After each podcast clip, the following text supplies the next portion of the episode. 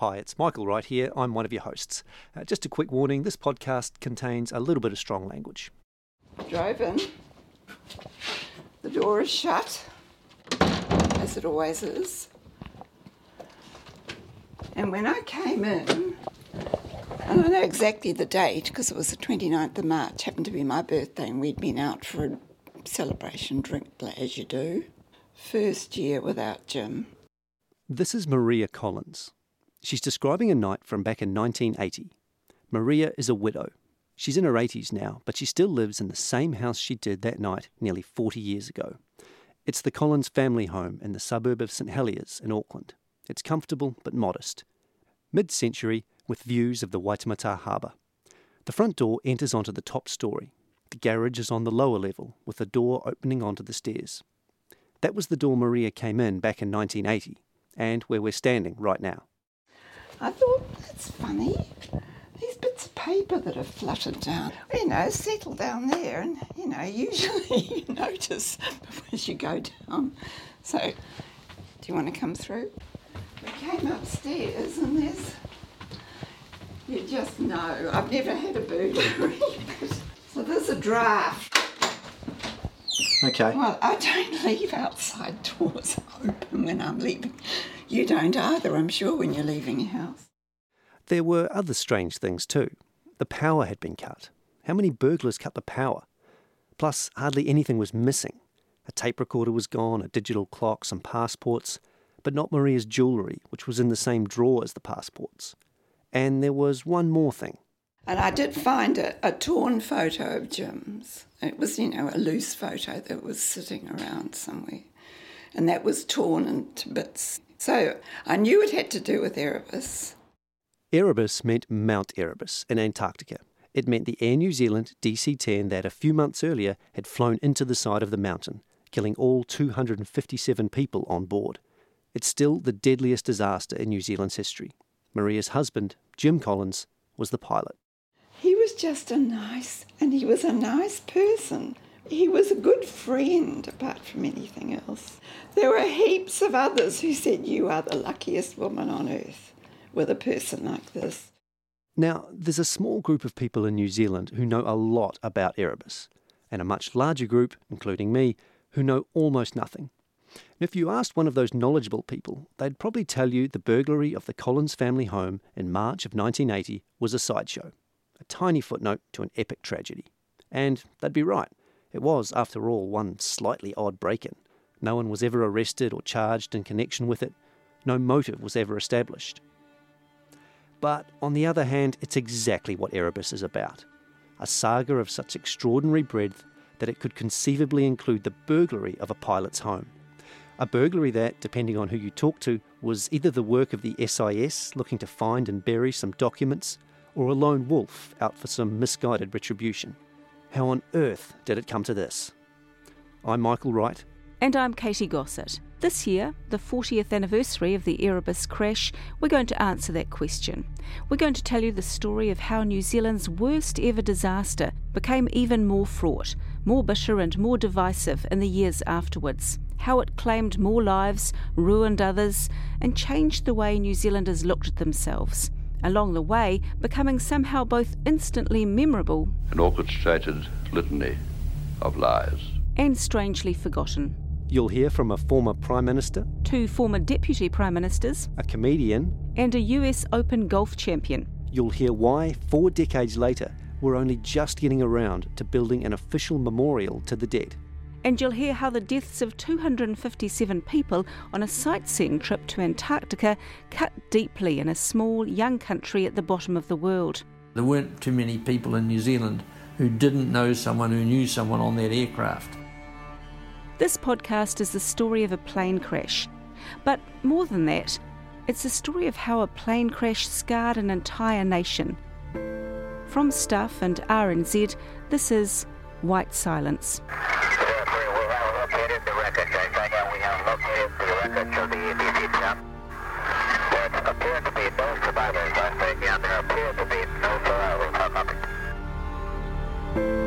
Don't jump to conclusions about conspiracies. It's too simple to jump to conclusions. Well, it is the greatest scandal in New Zealand's history. It's a monstrous disgrace. He said, I think we can let bygones be bygones, Maria, and I said, never. Episode one, The Break-In.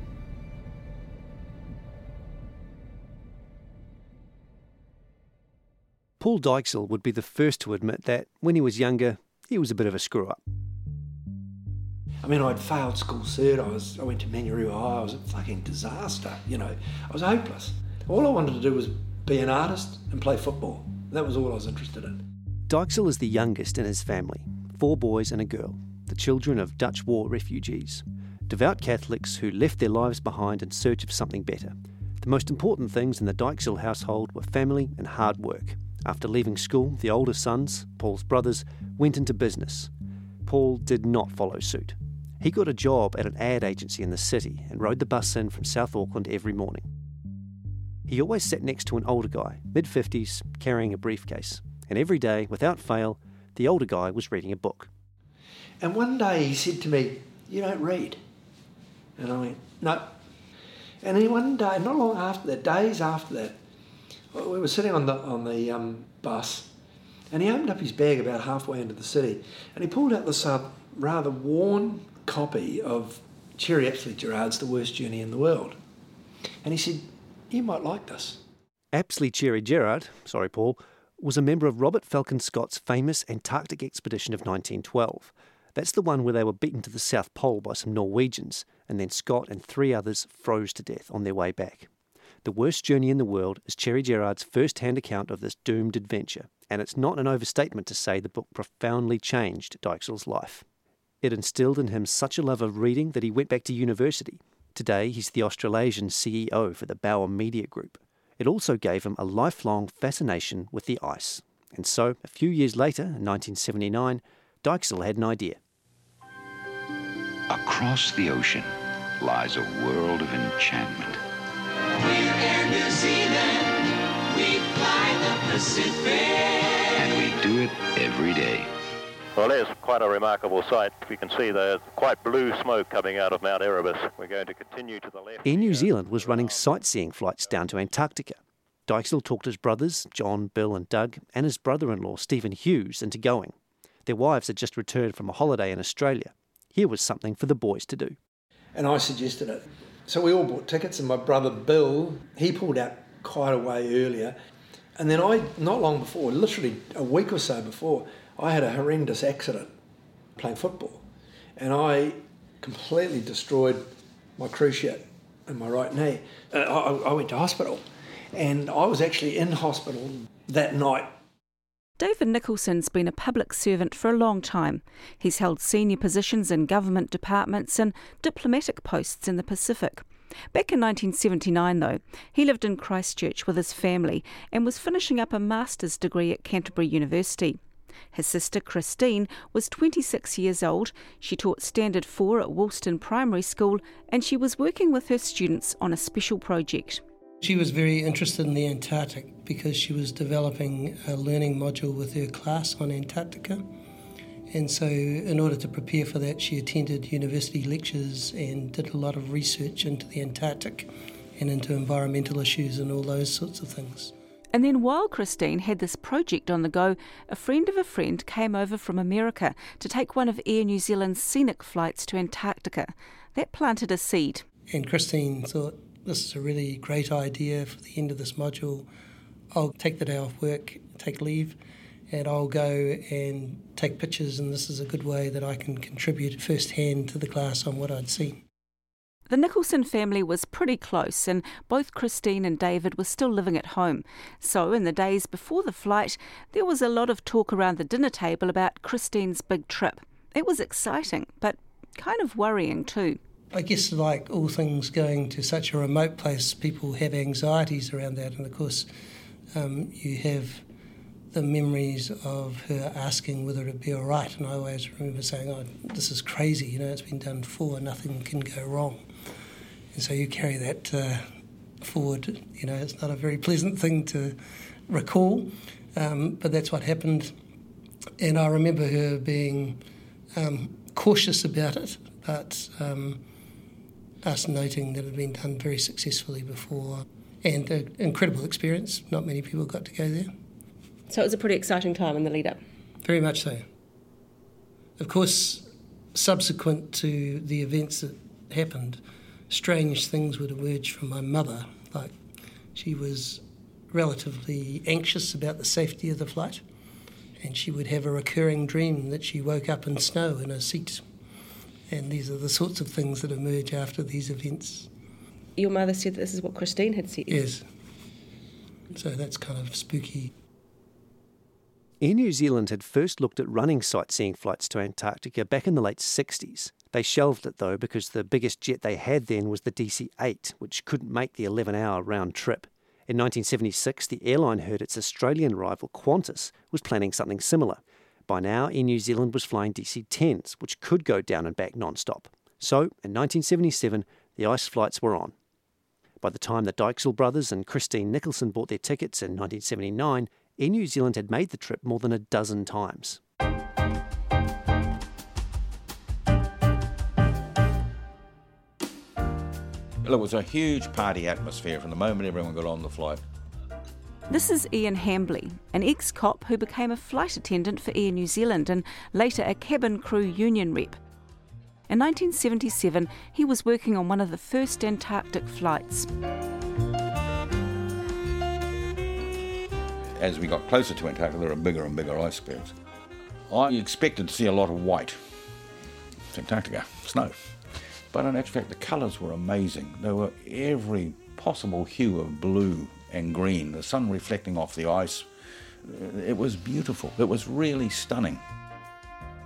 We went round Erebus twice. We went off to look at Robert Falcon Scott's hut.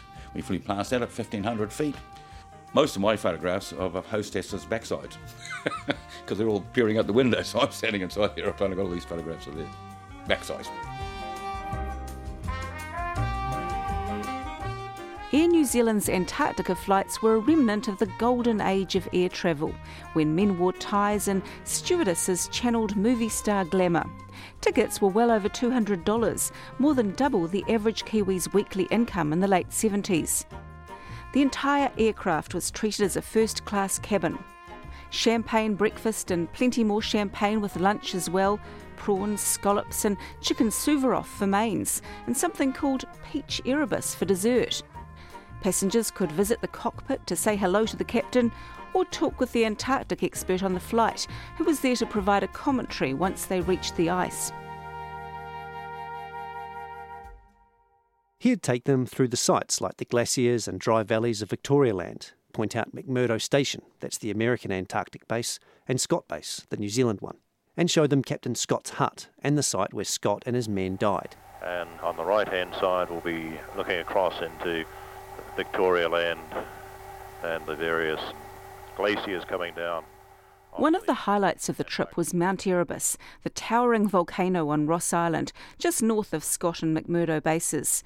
It stood twelve thousand five hundred feet high, slightly taller than Mount Cook, and usually had steam rising several thousand feet higher. An in-flight brochure called it the Sentinel of McMurdo. Mount Erebus, which is now coming up very rapidly on the left-hand side, and you can see the plume of smoke coming from the active volcano. So we're going to get a very close view of this remarkable feature here way down on the snowy, cold waste of Antarctica. Here we have this, this active volcano. This is Bob Thompson, who at the time was the head of the New Zealand government's Antarctic division. He was the commentator on the flight on the twenty-first of November nineteen seventy-nine. That was the flight before the crash, the last successful Air New Zealand flight to Antarctica. The only criticism I ever heard of the Antarctic flights... Ian Hambly again. So this is the bit from Christchurch to Auckland, where a new crew got on who hadn't been to Antarctica. These people are all in party mood, and they're all probably half biscuit on the way home, you know. And suddenly there's a new crew who are stone cold sober, and they're all, you know, and it wasn't the same atmosphere for that last leg into Auckland. So that's the only criticism I ever heard from them. Every crew member I talked, they all wanted to go there. Air New Zealand ran the first two Antarctic flights in February nineteen seventy-seven. After that, it settled into a routine of four flights every year in the early summer. In all, fourteen flights were made, and Hambly was right. They were hugely popular among Air New Zealand staff. Most of the flights were commanded by the airline's most senior pilots. So when Captain Jim Collins put his name forward, he wasn't sure he'd get the gig. He was an experienced pilot, but he was nowhere near the top of the Air New Zealand hierarchy. Here's Maria Collins again, his wife, who you heard at the start. These trips were so highly sought after, and he'd wanted to do it, I think, the year before. But, you know, the more senior people got them. And so he reapplied, because he's a nobody, he's not a training captain, and he got the last one. So he was thrilled. Collins was rostered on to captain the last flight of the nineteen seventy-nine season on November the twenty-eighth, a Wednesday. There was a rumour going around Air New Zealand that it might be the last Antarctic flight ever. The oil crisis of the late seventies had pushed the price of jet fuel to almost a dollar a gallon, and sightseeing flights to Antarctica weren't exactly core business. That morning, Wednesday the twenty-eighth, Jim Collins took a cab. He split the fare with his co-pilot, First Officer Greg Casson, who lived nearby. The last thing Maria said to Jim before he left was, "Don't forget the fish." The Antarctic D C tens always stopped to refuel in Christchurch, and a shop near the airport sold blue cod. Back then you couldn't get blue cod in Auckland. Air New Zealand flight T E nine oh one took off from Auckland Airport just after quarter past eight in the morning. On board were two hundred thirty-seven passengers and twenty crew. Sir Edmund Hillary was supposed to be on the flight as commentator, but he was away on a speaking tour of the U S. His friend and fellow adventurer Peter Mulgrew took his place. The plane made its way down New Zealand and flew over the subantarctic Auckland Islands on its way to Antarctica. Breakfast was served, and the passengers watched three movies to set the mood. They would have caught their first sight of the continent sometime after midday. Maria Collins had got her daughters off to school and was having an otherwise normal day. Paul Dykzeul was getting ready to go to hospital for his knee operation, and David Nicholson was doing labs at Canterbury University. Last contact was made at two thirty in the region of the uh, N A F McMurdo. At that stage the aircraft was only about thirty or forty miles uh, north of the base. The aircraft was flying in good weather conditions, visibility is about forty kilometres, there's light cloud at about three or four thousand feet, so really conditions were excellent down there. There certainly doesn't appear to have been a weather problem. The first concern came just before two o'clock New Zealand time. That two thirty you just heard is a little bit out. That was when the plane lost radio contact with air traffic control at the U S base at McMurdo. This worried the Americans. The plane was only about thirty miles from the base when it vanished from the airwaves. A U S Navy plane, about forty minutes behind, made a brief search around McMurdo Station, but saw no sign. Two American helicopters and two C one thirties went looking, but they turned up nothing as well. And uh, he informed me that his search down there, uh, he covered the area, but he said due to visibility, he said it was not the most complete search, and he'd recommend uh, if you had the aircraft available to redo that area, over. Nearly one hundred miles away from McMurdo, Keith Woodford's day was about to change. And I remember walking into the hut and saying g'day to uh, Gary, and his first comment back to me was, "Have you seen a D C ten flying around?" Keith Woodford was one of several mountaineers working at Scott Base. That day he and a couple of others had been out doing survival training with some scientists. And I said, "No, there hasn't been any D C ten flying over here. What's going on?" And his immediate response back was, "Oh, well, you guys are on standby because we've lost contact with the D C ten. Woodford and two other mountaineers, Daryl Thompson and Hugh Logan, were at Vanda Station, a small research outpost about an hour's chopper ride northwest of Scott Base. With all available helicopters tied up in the search, the three men were stuck for the time being. While they waited, they talked about what might have happened. Initially we pulled out some maps to have a look and try and work out where they were when the last radio contact had been. Was it possible that there'd been some electronics failures, radio failures, whatever, so that they'd lost all radio contact, and that was a bit hard to accept. So it was all very strange. By four o'clock, air traffic control at Auckland Airport were worried. By then, they should have heard from the plane that it was heading for home. It was due in Christchurch by seven p m, but had enough fuel to last until after nine. Airport staff alerted Air New Zealand. About eight o'clock, the phone rang at the Collins home.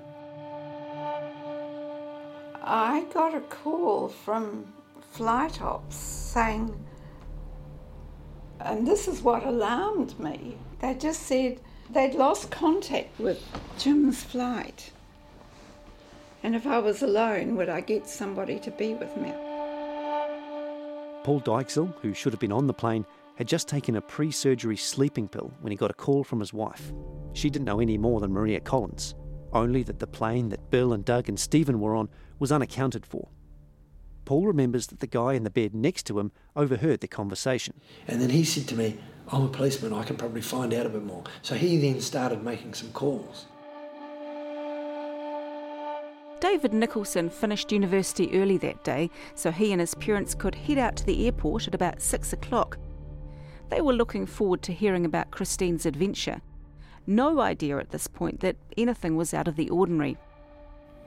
So we were at um, Christchurch Airport all waiting, and there were some delays, and I think I recall us being moved to a lounge and encouraged to look out the window for the aircraft coming in the horizon.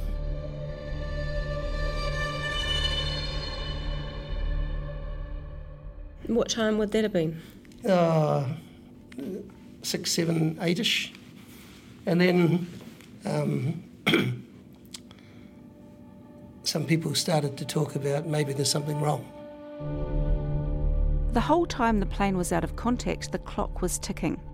By nine thirty it was out of fuel and there was still no sign of it.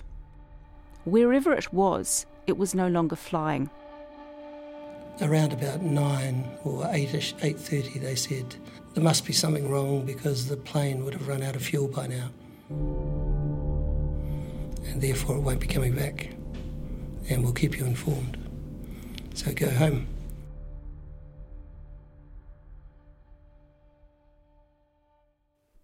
Well, it's with great regret that we must uh, now accept that the aircraft is lost. Fuel reserves were exhausted approximately half an hour ago, and the aircraft has to be down. We can only reiterate uh, Mister Davis's comment expressed earlier that there was still considerable hope.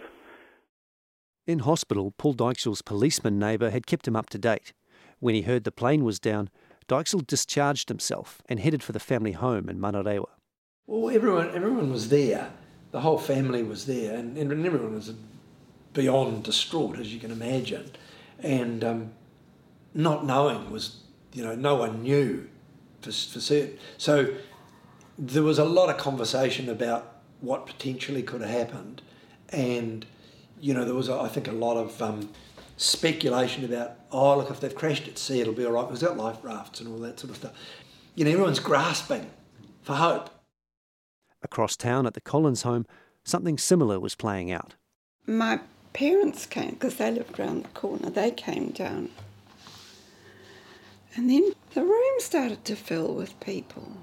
And I heard on the television, the nine o'clock news or whatever it was, Air New Zealand is concerned about an aircraft. And I thought,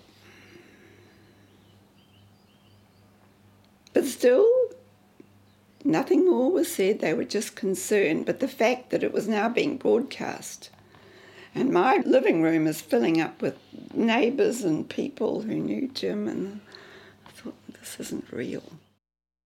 Jim and Maria had four daughters, and the two eldest, fifteen-year-old Catherine and fourteen-year-old Elizabeth, were still awake. They thought their father had landed the plane on an iceberg, and he and his passengers were now floating around in the Antarctic waiting to be rescued.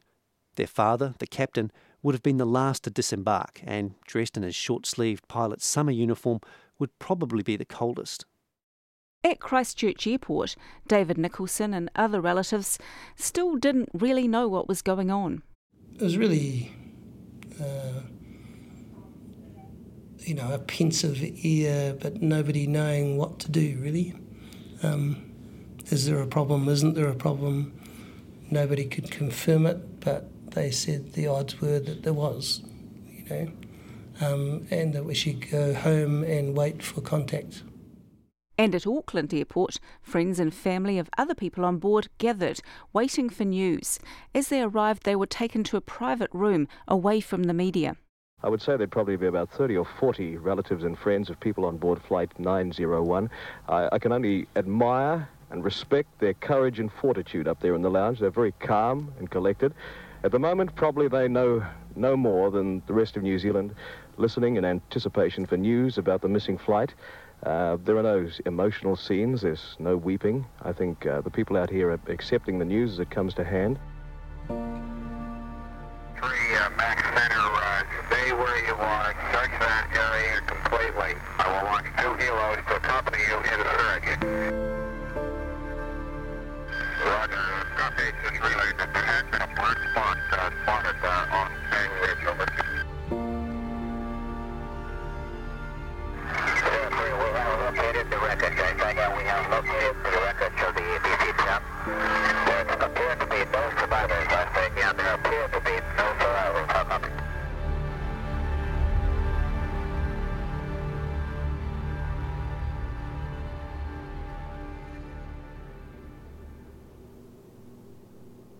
Just wanted to tell you it's um, it's now uh, coming through. Of course, and you probably. Um, some of you have already ascertained that the wreckage has been sighted um, at uh, in the Antarctica on um, a location which indicates um, Mount Erebus.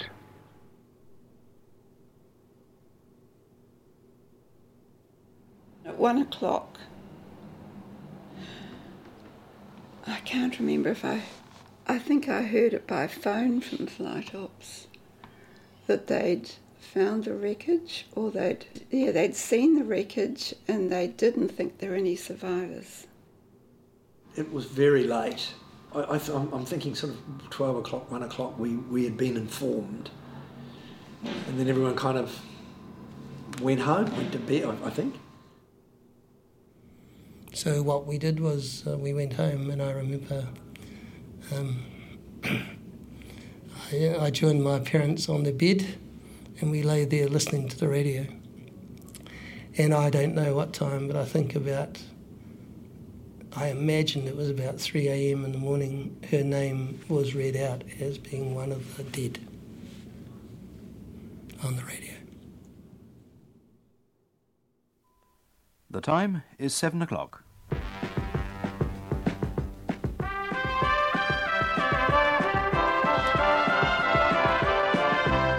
Good morning from Morning Report. Jim Sullivan and Peter Sledmere here, and we're waking today to one of the grimmest reports since these programs began. On the D C ten crash in the Antarctic yesterday, the facts as we have them at the moment can be put as simply as this. An Air New Zealand D C ten passenger plane on a scenic flight to and from the Antarctic was reported overdue yesterday evening. Bob Thompson, the head of the Antarctic Division of the D S I R, describes the crash scene. From the air, it appears to have scattered over two or three hundred yards, really on the opposite side to an aircraft that would presumably have been uh, approaching McMurdo Sound. And for a report on the current rescue attempts, Di Kirby at the Harewood Base in Christchurch. An hour ago, two helicopters left McMurdo Base with two expert mountaineers on board from the New Zealand Vanda Station. We understand... In fact, there were three mountaineers on board, Hugh Logan, Daryl Thompson and Keith Woodford. Scott Base and McMurdo Station are perched on the tip of a peninsula on the south side of Ross Island. The chopper took them around Cape Bird to the north side, to Lewis Bay, where the northern slopes of Erebus rose from the sea. As we were flying around, I just had that sort of feeling, hey, I think I know now what it's like to go into battle. Big unknowns, horrible weather, you know, all these things. Then they saw it. It looked just like the search plane described, a long black smear in the snow, debris everywhere, not much of anything that resembled an aeroplane. From the air, a few dozen bodies were visible. There had clearly been a massive fire. We came round, we saw the crash site, and just total shock at the disintegration of the plane that had obviously occurred. I hadn't appreciated before we arrived, just the extent of the disintegration. The three men jumped from the chopper and did a quick recce of the site. It was soon clear there were no survivors. With only their personal climbing gear, there was nothing to do but wait to be picked up again. Hugh Logan took out a notebook. The three men sat in the snow and started planning what to do next. How many men would they need? What kind of men? Air accident investigators? Police? Would the new arrivals know about mountain safety? How would the site be made safe for them if they didn't? How would bodies be handled? Where would helicopters land? How many tents would they need? What about food, toilets, communications? Within twelve hours of the crash, Logan, Thompson and Woodford had a plan to start recovering the bodies. But as they made plans, back in New Zealand, people started asking questions, like what was a commercial airline doing running sightseeing flights down there anyway? This was something the Americans privately kind of resented because they had to babysit the flights once they were in McMurdo Sound. And if there was a crash, they really weren't sure they could cope. You know, if it had turned out that there had been a lot of survivors, I just really don't know what we, where we would have put them. Uh, this accident happened within, what, forty miles of McMurdo. Suppose it had happened, uh, let's say, three hundred miles away from McMurdo. Trying to get a plane out there would be impossible, to get any helicopters out there. The whole um, thing has been a lot of worry to us. And besides the question about whether Air New Zealand should have been down there at all, there was this. What was the plane doing on the north side of Ross Island? Remember what Bob Thompson, the Antarctic Division boss, said the day after the crash? Really on the opposite side to an aircraft that would presumably have been a, approaching McMurdo Sound. This is what Thompson was wondering. The Air New Zealand flights took pretty much a direct route from the southern tip of New Zealand to McMurdo Sound, about two and a half thousand miles south. McMurdo Sound is a bay shaped like the letter U. Ross Island is at the bottom of the U, so if you were flying into the Sound from the north, you'd see it ahead of you and slightly to the left. Remember, Ross Island is where Scott Base and McMurdo Station are, and most importantly, where Mount Erebus is. The main air route was down the middle of the Sound, so that meant on pretty much every flight, Ross Island should have passed by the left side windows. So why was flight T E nine oh one flying straight at Ross Island? And why was it so low that it hit Mount Erebus? On Wednesday evening, the night of the crash, Milton Wiley was at home painting the ceiling of his shower. It was about nine o'clock. And the phone rang and it was Ron. He said, "You've been listening to the news?" I said, "No." He said, "Well, you better turn the radio on because uh, there's an Air New Zealand aircraft overdue uh, in Antarctica and about now it's sort of run out of gas. And it uh, looks like uh, it's going to be all on." Ron was Wiley's boss, Ron Chippendale, New Zealand's chief air accident investigator. It was his job to find out what happened to flight T E nine oh one, how it happened, why it happened, and ultimately, who was responsible. Chippendale was right. It was going to be all on. The New Zealand government has released the official report of its Chief Inspector of Air Accidents on the D C ten crash. The report says the probable cause of the accident was... What he did was atrocious. Absolutely atrocious. Everyone seems to wonder all the same what the pilot was doing on that particular side of Mount Erebus. Then suddenly it's like that stopped. So I don't think they knew what hit them, basically. So I sat there in the lawyer's office saying, well, you know, what happens now? Am I married to a murderer?